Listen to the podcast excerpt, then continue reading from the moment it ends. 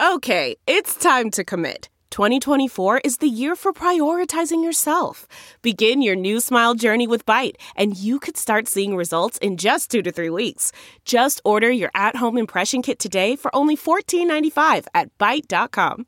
Byte Clear aligners are doctor directed and delivered to your door. Treatment costs thousands less than braces. Plus, they offer financing options, accept eligible insurance, and you can pay with your HSA FSA. Get 80% off your impression kit when you use code WONDERY at Byte.com. That's B-Y-T-E dot com. Start your confidence journey today with Byte.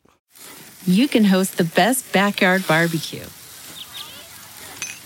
When you find a professional on Angie to make your backyard the best around. Connect with skilled professionals to get all your home projects done well. Inside to outside repairs to renovations. Get started on the Angie app or visit Angie.com today. You can do this when you Angie that.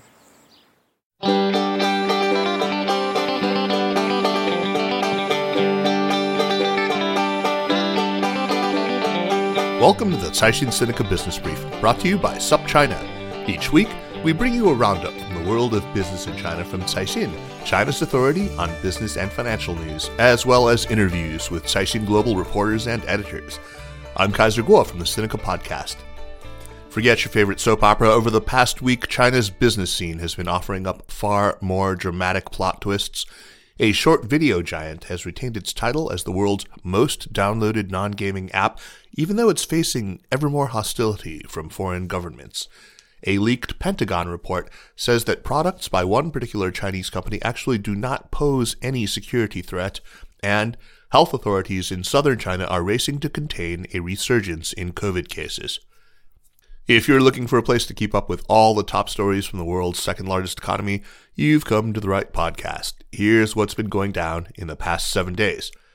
And speaking of dramatic twists and turns, one story that set China's social media alight is the announcement of the new three child policy. On the eve of International Children's Day, China said it would adjust its family planning policy to allow all couples to have up to three children. According to the official Xinhua news agency, the sudden decision is part of an effort to contain demographic challenges and improve China's demographic structure. As a reminder, roughly five years ago, the one child policy was loosened to permit all families to have two children. Despite the move, the country's birth rate has continued to sink. Many social media users have called the three child policy a burden rather than a blessing. It appears that the high costs of raising a child have put many off having more than one kid, especially in big Chinese cities. Also, after almost 40 years of most couples having just one child, for many a three person nuclear family is now the norm.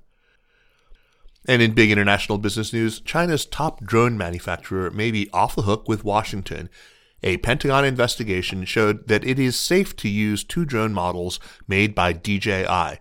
Citing a leaked Pentagon report, the U.S. outlet The Hill reported that two DJI drones were found to have no malicious code or intent and were recommended for use by government entities and forces working with U.S. services.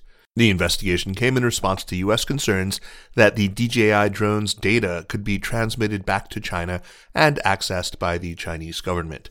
The Hill added that two drones had been used by the U.S. Department of the Interior, but the department temporarily grounded its fleet of more than 500 DJI drones in January 2020 over cybersecurity concerns, with some exceptions for emergency use. Caixin has not seen the Pentagon report. And speaking of companies with tense relations with the US, there's been some big news on TikTok. The ByteDance owned short video platform has retained its crown as the world's most downloaded app that isn't a game in May. However, growing backlash in some of its overseas markets continues to raise questions on whether the app can hold on to its crown. Last month, TikTok amassed more than 80 million downloads worldwide, representing a dramatic drop from the same period of last year when the app was downloaded more than 112 million times globally. That's according to a report by research firm Sensor Tower. About 16% of the new downloads came from Brazil, making the Latin American country the app's biggest download contributor for the month, followed by China, where the app goes by the name Douyin with 12%. And there's news on another tech giant and its ambitions to go global. Tencent's cloud computing arm has added four new internet data centers in Bangkok, Frankfurt, Tokyo, and Hong Kong as part of ongoing efforts to widen the use of its cloud services around the world. According to Tencent Cloud's statement, the data centers are built in accordance with the so-called Tier 3 standard and are located in the city's network hubs with connectivity to major local and international network operators. Tencent Cloud has been accelerating its global expansion to grab a slice of the public cloud services market. In March, the company announced plans to launch an internet data center in Bahrain this year, its first public cloud infrastructure in the Middle East and North Africa region. Moving on to the latest on finance, Chinese investors are borrowing money to buy stocks at a fast pace these days.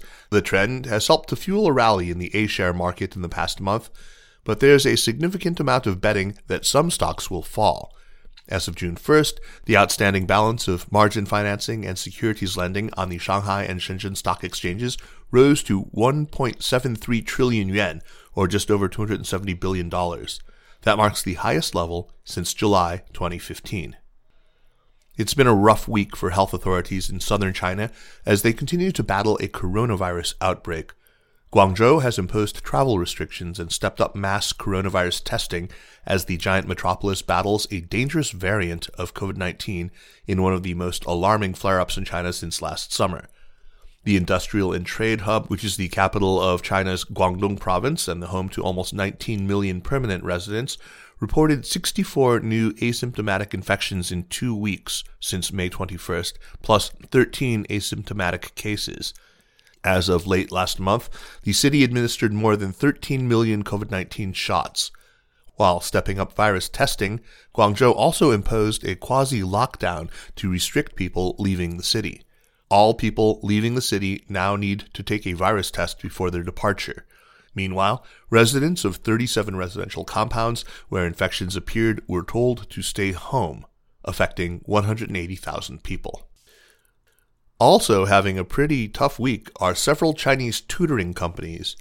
The country's market regulator has fined 11 such businesses over 30 million yuan, or nearly $5 million, for false advertising and pricing fraud. New York listed New Oriental Education and Technology Group and TAL Education Group, as well as Hong Kong listed Scholar Education Group, were among the companies penalized. The crackdown mainly targeted big cities, including Beijing, Shanghai, Guangzhou, and Hangzhou. The news comes as authorities tighten the screws on the country's after school training industry. Since the beginning of this year, China vowed to tighten scrutiny of after school tutoring institutions and punish illegal training activities. The market regulator also said it will next implement rules to further ease the schoolwork burden on students, continue to strengthen supervision of the after school tutoring market, and rigorously investigate and punish violations.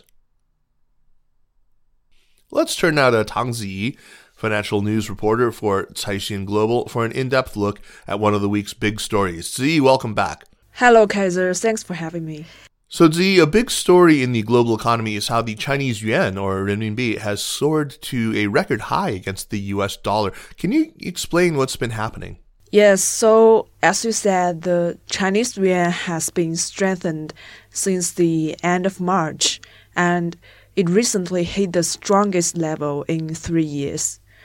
So uh, the trend has been driven by different factors. First, uh, there's been greater demand for the yuan amid growing confidence in the Chinese economy and the economic outlook. This situation has therefore been attracting strong funds inflows from international investors. And furthermore, um, many say that the yuan's appreciation has mainly been driven by the weakening dollar. So um, this seems to be reflected by the dollar index, which measures the value of the dollar against a, bas- a basket of six major currencies. So the dollar index have been on the slide since March 2020, although there have been uh, brief bouts of strengthening. So analysts expect that the yuan is unlikely to reverse course as long as the US currency softening continues. And many have said that the dollar is likely to remain weak as the upside for growth in the US economy is limited with the country's vaccination efforts and the early phase of the post pandemic economic recovery coming to an end. See, the story's been getting a lot of attention, but maybe you could give us a sense of why it's such a big deal and what its impact is likely to be. Well, the yuan's appreciation could be a double edged sword. So, on the one hand, a strengthening yuan can somewhat ease the pressure from imported inflation to China, which is being driven by surging commodity prices. But uh, on the other hand, the surge of the yuan would reduce the price competitiveness of China's exports and dampen the profitability of exporters. So that's a bad thing because overseas demand may have already reached a peak and is going to fall back, which will exert great pressure on Chinese exporters. And so far, have China's regulators and central bank reacted to the yuan's rise?